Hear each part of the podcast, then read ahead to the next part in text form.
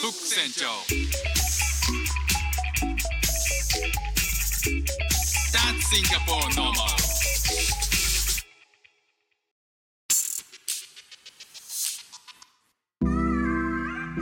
どうも副船長です。妻の海外駐在に帯同してシンガポールで中風をやっている僕が Life is Diversity をテーマに生活で出会ったさまざまな違いカルチャーギャップについてお話ししています。皆さんの日常生活のちょっとしたスパイスにちょっと誰かに話してみたい雑学にしてもらえたら嬉しいです。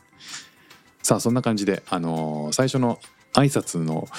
言葉変えてみました。もうちょっといろんなあのもともとずっとテーマ変わってないんですけど、まあ、こんな風に、えーいろんなカルチャーギャップ違いについてずっと話してきているので、えーそのあたりにもうちょっとフォーカスした、えーご挨拶にしてみようかなというふうに思って今日変えてみました。サムネイルもまた変更していいます。さああのいつものあのお話に戻るんですけど今日はですねあのあるニュースサイトで、えー見たあの記事ですごく今日気になったことがあって、えー IQ が高い国ベトナムは世界60位で東南アジア4番手1位は日本というニュースがあったんですよね。えこれはあのアメリカの調査機関ワールド・ポピュレーション・レビューが、発表した知能指数、まあ、IQ ですねに関する報告書これは2023年版なんですけどそれによるとですねあのベトナムの平均 IQ は89.53で世界60位。東南アジア11カ国の中では4位にランクインした。でこの WPR は世界99の国と地域を対象にして学力テストのスコアノーベル賞受賞者の数新しいデータ技術の導入な導入可能性などの調査結果をもとに世界で最も賢い国地域をランキング化しているっていう。まあ、あのベトナムで発信された配信されたニュースなんでベトナムが、えー主語になってるんですけど私が話したかったのは平均 IQ が最も高かったのは日本ですと。で106.48ポイントだったんですって。でそれ以下が2位が台湾で3位がシンガポール。今住んでるシンガポールですね。で4位が香港。5位が中国。6位が韓国。という風になっていてアジア各国地域が上位を独占してるらしいんですよね。で東南アジアからトップ10位に入ったのはシンガポールのみだったということなんですよ。これあのもちろんランキングの中にはヨーロッパ欧米とかも入ってるんですよ。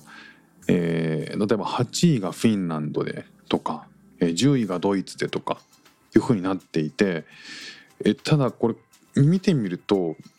日本そんな高いのっていう話なんですよね。いやあのーこうシンガポールで、えー来年から長男が小学校に上がるんですね。で一応今目指しているのがあのシンガポールのローカルの小学校に入れようとしているんですよ。で申し込みもしてただローカルのスクあの小学校っていうのはシンガポール国民が優先されるんですよね。まあ当然っちゃ当然なんですけど、え僕たちは外国人という扱いなので、えその国民が優先されてそこで、えー空いた分だけが募集枠として、えーその申し込まれた外国人にあてがわれるって感じなんですよね。でそうなるとあの場所によっては本当に入れないんですよ。あのシンガポール国民がその小学校でいっぱいになってしまうと外国人は入れないっていうことでえ必ずしも入れるわけじゃないんですよね。まあそんな中で、えー申し込みだけはしているんですよ。まあ、あのシンガポールの教育っていうのは以前も配信でお話ししたんですけどあのすごくレベルが高いらしいんですよね。であの教育大国というのかなあのとにかく競争が半端ないんですよね。でその競争の中で勝ち抜いていくためにはまず進学校に小学校のうちから入らなきゃいけない。で進学校っていうのはシンガポールにはあのあるんですけどそこに入れたい親がその近くの学区内に引っ越してまで入れるんですよね。で、えそこであのいい成績を収めてそうすると中学受験っていうのが待ってるんですよ。でシンガポールはその中学受験っていうのが苛烈な競争になっててそこで、えー、といい中学に行くことによってさらに高校いい大学へ進めるというこれがかなりあの競争が激しいんですって。で小学校はどの小学校もその苛烈な競争に順応しているということでもなくて中にはなんかこうのびのび教育をするとかっていうところもあるので、えー中には、えーすごく教育の激しい教育競争の激しいところもあるよと。であの僕たちが申し込んでいるのはそうでもないところなので、えー倍率としてあのシンガポール国民があの教育を、えー競争させたい親が申し込むところではなさそうなのでそういう意味ではまあ可能性なくもないなって思ってるんですけど、まあ、そんな感じでシンガポールはすごく教育熱心なんですよね。で、えーそんな中でインターナショナルスクールという選択肢もあるんですよ。まあ、これはあの普通の公立高校に比べて全然高いのであの金銭的にちょっとしんどいなといううこともあって僕たちは選択してないんですけどあの欧米出身の親御さんの子供なんかは比較的インターナショナルスクールに入れたがるんですよね。まあローカルを目指すというよりは、えーそういうインターナショナルスクールでのびのびとその学校のごとの教育方針の違いでははあってもそんなに詰め込み型の学習ゴリゴリという感じじゃなさそうまあなんかこうフィールドワークしたりあの遠足行ったり、えーなんかいろいろ作ったりそういう工夫をするとか、えー科学をやってみたりとかなんかこう、うん、たあのテーブルであのドリルをゴリゴリやるとかっていう感じじゃなさそうまあのびのびとやっているイメージがありますね。宿題も、うんやっぱローカルスクールって進学校とかってめちゃくちゃ出るらしいんですよね。で塾も当たり前のように通うみたいな、まあ、そんな感じ。まあ振り返ってみると日本も似たようなあの生活をしてたなって自分でも思うんですけどその宿題の量とかっていうのはもうそおそらく日本よりは多いらしいんですよね聞くところによると。でそんな感じで、えー日本は詰め込み型の教育っていうのを昔からやっていて今もねなんか、えー見直すべきだとかこの AI の時代で教育教育方針見直すべきだとかいろいろなあの意見も出てるし僕自身もかなり考えるところがあるんですよね。日本に帰った時に果たして、えーなんかこう自分が小学校の時とかに受けてたような、えー詰め込み教育というのをうんまあ正面から本、それに打ち込むべきかどうかっていうなんかもっとのびのびといろんな体験をさせてあげた方がいいんじゃないかなとかいうふうに思ったりはするんですよ。で実際なんかいろいろ話聞いてると例えばあの GAFAM とかで、えー取り入れられている採用基準っていうのが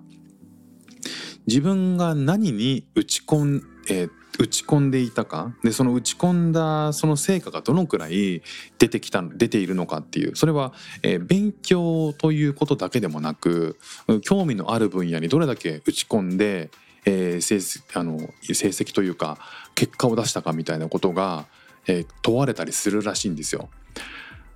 まあ、そう考えるとあのその今日お話しする IQ っていうのがどういう意味でどどのぐらい未来にの子供に持たせるべきなのかなみたいなそこをどのくらい追求した方がいいのかなっていうのは正直まだふわっとわからない状態なんですよね。まあ、そんな中で IQ 高い国ナンバーワンが日本っていうのが出てきて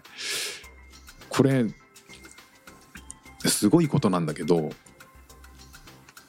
でも経済発展とかっていう意味では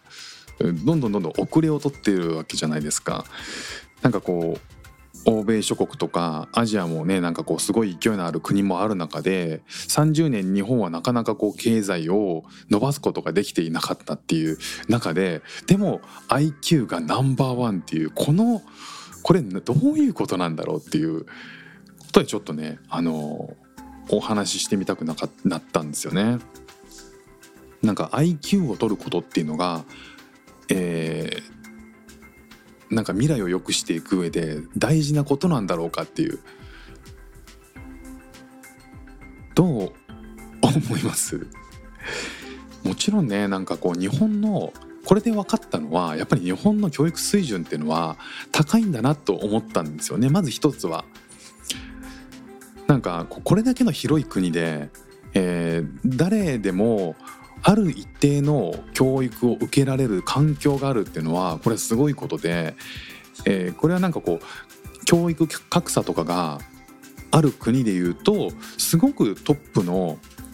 あの世界的にすごい人っていうのも出るけど全然教育を受けられない人っていうその格差がすごいっていうのががあるとやっぱり平均値は下がっちゃうじゃないですか。だからそういう中で言うと日本っていうのはすごく高いんですよね。で2位の台湾もすごいちっちゃい国じゃないですか。でシンガポールなんて日本のね東京23区と同じ広さなぐらいなんですごいちっちゃいんですよね。だから小さいところでその教育を行き届かせるっていうのはまあできるだろうなとは思うんですけど日本って広いんですよね割と。そそんな中で教育をしっかり受けられる国っていうのはこれ珍しいんだなっていうのを改めて思いましたね。ただ一方でじゃあその IQ っていうのが経済につあの発展とかにつながるのかっていうとそこがなんかうまくリンクしてないからあの IQ じゃない部分をの基準とかなんかそろそろなんかそういう視点で情報を集めないとなとかあのそういうふうに発信してる期間はないのかなとかっていうふうになんとなく思ったっていう、まあ、ニュースを見てあこれ面白いなと思って話してみようと思ったんですけど一向にまとまらない話になりましたけどね まあそんな感じで IQ は日本は一番ですということだけ今日は覚えて帰ってください。ということで今日も聞いていただきましてありがとうございました。フック船長でした。ああの番組の感想とかえー、トークテーマのリクエストなんかをぜひぜひお待ちしております。あの番このチャンネルの、コメントでも SNS のメッセージでも Q&A の機能もついてるポッドキャストだったら Q&A の機能もついてるんでそこからあの名前はね最初出ませんからね Q&A はね、えー、どんどん、えー、思いついたところで、えー、ご連絡いただければ嬉しいです。ということで今日も聞いていただきましてありがとうございました。フック船長でした。じゃあまたね。thank you